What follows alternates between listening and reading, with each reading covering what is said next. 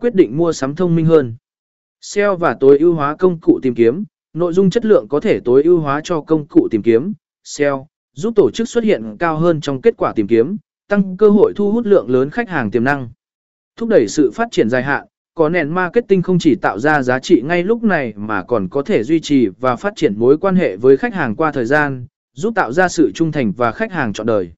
Tóm lại, có nền marketing không chỉ là một phần quan trọng của chiến lược tiếp thị hiện đại mà còn